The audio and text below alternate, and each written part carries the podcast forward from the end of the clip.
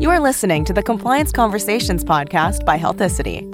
If you work in the healthcare industry, you know how crucial compliance is to your bottom line, your reputation, and the success of your organization as a whole. If this is your first time listening, welcome. A transcript of every Compliance Conversations episode can be found at www.healthicity.com/resources, along with a ton of other thought leadership materials. You can add us to your RSS feed and iTunes, or follow us on Twitter and Facebook. Now, let's get on with the show. Welcome, everybody, to another episode of Compliance Conversations. I'm CJ Wolf, Healthicity's Senior Compliance Executive, and today uh, my guest is Rebecca Latches. Welcome, Rebecca. Thank you so much. I appreciate you uh, having me on the show. Absolutely, and we're grateful for your time and, and, expertise, and I look forward to talking about some of these things. But before we get into some of the topics that I uh, wanted to discuss, I was wondering if you would just briefly introduce yourself and tell us a little bit about your, your compliance career and, and how you've landed where you are now. Sure, I'd be happy to. I uh, started off as a healthcare regulatory attorney and worked in Louisville, Kentucky, and then in Washington, D.C. Uh, about uh, 11 or so years ago, uh, responded to a, uh, a headhunter and uh, ended up at Bon Secours Health System. We are a um, large nonprofit uh, Catholic health system that operates kind of mostly on the East Coast, but all the way into Kentucky as well. And I have been doing healthcare compliance ever since. And probably the first eight years or so of my career at Bon Secours, I was the director of corporate responsibility uh, for the health system and really focused on the programmatic aspects of our compliance program. Uh, a few years ago, transitioned to working primarily on the population health efforts for Bon Secours. And uh, so I am the compliance officer for all of our ACOs, our accountable care organizations, all of our clinically integrated networks, and really anything else that has to do with population health. So that could be the CPC Plus program, it could be bundled payments, um, uh, managed care, kind of everything that falls under that really large umbrella. Uh, I will look at from a um, from a compliance perspective. I uh, also have my own podcast that I do kind of on the side, uh, and yeah, so that is um, that's kind of what I am what I am doing right now. That's great. Thank you. Now tell us the name of your podcast. Sure, it's called Compliance Mastermind. Excellent, and um, appreciate you you uh, having some of that expertise as well. And it's funny how you kind of mentioned how you ended up in compliance. I'm not sure any of us grow up thinking we're going to be a compliance officer, right? Definitely, definitely not. I think I always knew I wanted to be a lawyer, but didn't really know what that meant. So I'm very thankful that I ended up uh, doing a project when I was a really um, baby law student. I did a project on HIPAA and uh-huh. fell in love with healthcare and healthcare compliance. And yep, that's that's how I got to where I'm at. I know it's so interesting. You know, I think I shared with you privately that um, my educational training is as a physician, as an MD and when I was in medical school, towards the last part of medical school, I remember somebody telling me as we were doing our clinical rotations, somebody from administration would was educating us on what had to be in the medical record because this was in the midst of all the path audits, the physicians at teaching hospitals. And I remember from, from that day thinking, wait a second, there's a whole other world here of what you can and can't do in healthcare that, that doesn't necessarily have directly uh, direct um, contact with patients, but it's this whole other world of healthcare compliance. And so it's kind of funny how we all end up uh, where we are. Yeah, absolutely. I'm very grateful for that kind of last minute project that uh, put me on a much different path than what I thought I'd be on. Exactly. Well, and thank you for your introduction because what the reason I really one of the re- reasons I wanted to to speak with you a little bit more is your expertise in ACO compliance, which is, you know, it's probably a way, the way that a lot of healthcare is going with this shared savings program and bundled payments and these sorts of things that a lot of us have heard about, um, you know, from a healthcare reform perspective. But you're on the front lines of that world in a compliance perspective. Um, and so I'm hoping we can talk a little bit about that. And, and kind of my first question to you is, you know, how does how do the compliance program requirements for Medicare shared savings program differ from, let's say, what a lot of us know on the provider side of compliance? Sure, and I, you know, they they do differ, but I think as I kind of get into it a little bit, you'll see they're probably not all that much um, much different. But like I said, I work with um, med- the ACOs in the Medicare Shared Savings Program, and the really nice thing about the MSSP is that there is a regulatory framework. You don't get uh, reg- like very specific regulations in all of the population um, health initiatives that CMS puts out, but the MSSP there are specific um, uh, regulations. So the regulations that um, uh, spell out the compliance program obligations for the MSSP identify five required elements for the compliance program. And again, that's that is different than the seven elements, but I'll just kind of highlight them very um, at a very high level, and I think you'll see how the seven can really fit into the five that were identified in the MSSP. So the um, just very similar to kind of your traditional seven elements. Uh, there is a compliance officer uh, for that is a requirement for the MSSP. They did um, specify that that person cannot be legal counsel, and they also specify that they have to report directly to the board. So that is maybe a little bit more specific than what you get in some of the other compliance program guidance. Right. Um, the you know, the next um, requirement is a mechanism for identifying and addressing compliance programs. And again, this is pretty consistent with the seven elements. You know, when I think of this particular um, requirement, I'm thinking of risk assessments, the types of monitoring activities that you would do, no matter what type of sure. um, provider, you know, that you are um, uh, pr- setting up a compliance program for. Right. Um, the third uh, element is a method for employees and your ACO participants, which are your providers and your provider groups.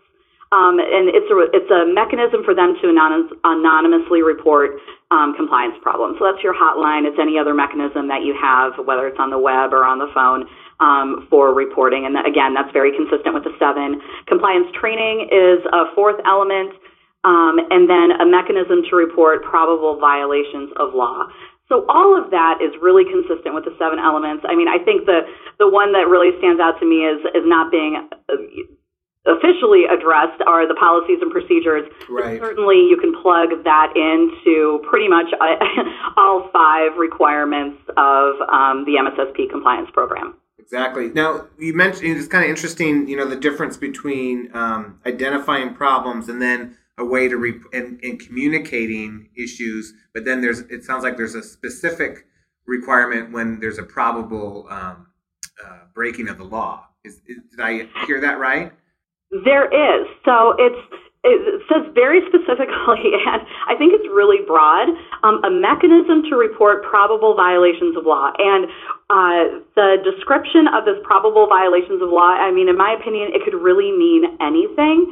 And uh, so that's why I think it's really important for the compliance officer to kind of be involved in um, kind of the operational aspects of the of the of the ACO, really understanding kind of everything that is going on, so that if something were to happen that you know they might think might trigger this probable violations requirement, uh, that they'd be able to at least tap into the your the legal team and really anyone else to help kind of sort that out. I will tell you, I've talked to a lot of ACO compliance officers, and um, everyone really thinks that this is broad. I, I'm not sure how tested it is necessarily. Sure. Um, but uh, I, have also seen similar language in the bundle payment program. So I don't think it's language that's that's going away. And and you know maybe hopefully down the line we'll we'll know a little bit more about uh, kind of the full scope of the language. Yeah, interesting. So you mentioned that you you know you've spoken to other compliance officers and ACOs. Maybe you could maybe I should take a step back and just kind of ask you in general, what's the what's the landscape of ACOs in, in the in the country? Are there? I mean, how many are there? How big is this? Is it on its way up or is it on its way down? I mean, what what are your thoughts on that in general? Sure. So I definitely don't think ACOs are going away anytime soon. I think more and more ACOs are joining the Medicare Shared Savings Program. Uh, there's also another Medicare ACO called Next Generation. So there's Next Gen ACOs, and I think there's still some Pioneer ACOs out there. I don't know exactly the numbers, but I do know that um, every year more and more um, entities are applying to become an ACO. And really, what um, what you do when you apply is sign up for a three year uh, program. And so you have your first program, your second and third, and then at the end of that third, you'll either renew or decide you want to do something else. But I think uh, the majority of ACOs are sticking around for longer than their three years. Uh, the other thing about ACOs is that there's different tracks. And track one is kind of the upside only, which means that there are is only an opportunity to share in um, in the savings, which is Right. great. And it kind of gets people in the door. Right. And uh, then there's tracks two and three and one plus, and all of those have different um, risk uh, profiles. Um, but I definitely don't think that ACOs are going away anytime soon. And uh, as far as talking with other ACO compliance officers, uh, you know, it's new, and a Yeah. lot of us are just kind of feeling our way around this. So it's really helpful to have a community of other ACO um, compliance folks to be able to tap into because, yeah, it is new. Yeah, and that's kind of what I was going to ask you is, you know, um, what where do you, where does somebody start if they're if they're new to this? And I, my suspicion is, like in a lot of newer areas in healthcare, if they're having compliance officers, they they typically draw from you know the population of compliance officers that may be for hospitals or for health systems or Sure. physician, you know, and so people have maybe a compliance background in general, but they don't know the specifics about what's unique about compliance in ACOs and where would somebody start if they Sure. got a new job or, or they're looking into that? Yeah, and I can tell you where I started and where I know a lot of my um, fellow ACO compliance officers start, and that is go back to the regulations, uh, pulling out, and not just for compliance programs, to really look at the nitty gritty details of what's required for an ACO. So, all the way from what is required on the governance side of things, what type of board you need to have, uh, the composition of the board, and move all the way through to what's required in the ACO participation agreement. What type of quality program do you need to have?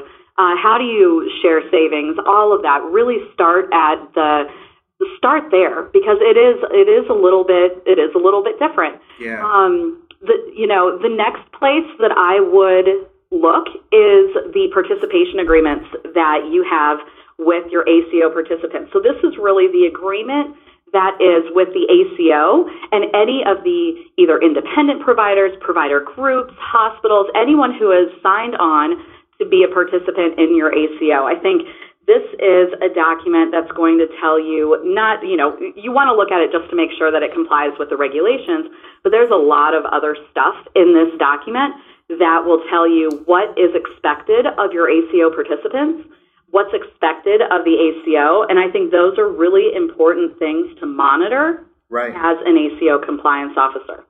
So if I could just take you back to you said start the regulations, I think that's a you know great starting place for a lot of things in compliance. So where would somebody go? Are these in uh, finalized rules in the Federal Register? Is it in law? Uh, wh- where do you say the foundational documents reside? Yep, they absolutely are in the Federal Register. It's 42 CFR something or other. but if you go to the MSSP um, CMS website, they have list all of the regulations. And there's been a few, um, you know, amendments and everything over the last couple of years that I think are important. But that is definitely um, where I would start. And you know, the the other thing that I think is really has been really helpful uh, to look at is the MSSP application. And most people probably might not think to look there, but the application is a really um, full document. It it says not it, it, kind of identifies the certifications, the things that you are saying that you are going to do as an ACO. Right. And there's a number of um, there is a number of um, extended kind of um, essays, if you will, that that you need to provide um, for the Medicare Shared Savings Program for them to evaluate you as a potential applicant.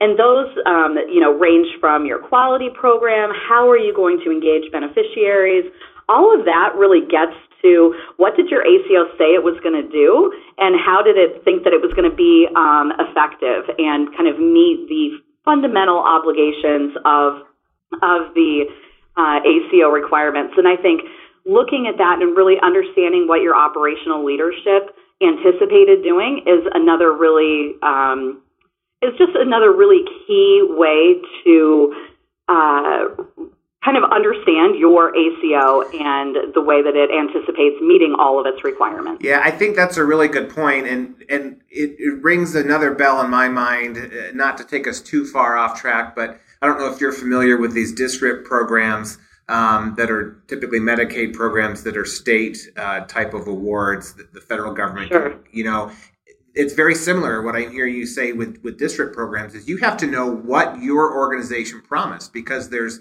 I mean, these are innovative type of organizations, right? And they they suggest and promise they can deliver on certain things. So the compliance is maybe not with um, you know a CPT code that has a national definition. It's what you promised in the agreement or in in the grant or or, or that sort of thing. So I'm hearing those same similar themes that you know as an Absolutely. ACO as an organization you had certain goals and certain deliverables. Is that accurate? Absolutely, absolutely. Absolutely. And you know, the other thing that's that has struck me over the last few years as to what is different with an ACO, and particularly as an ACO compliance officer, is just the need to to kind of not embed in a um, not independent way, but really understand the operations. And that goes, you know, finding out what did they say we would do and what are we doing, exactly. and really understanding the um, the operational aspects of your ACO. I don't think it's enough to make sure that you just have the kind of foundational documents. That's the easy part, exactly. in my opinion. But really, um, understanding what how it works and uh, the compliance kind of pitfalls associated with it. Yeah, because I mean, you're probably certifying to certain things on a periodic basis. So it's what are you certifying to? Are those true and accurate? And what are, probably what are the flow of funds? You know what what key things are you saying yes and no to that that get you funds um, or or financial incentives? Is that also something to be thinking about?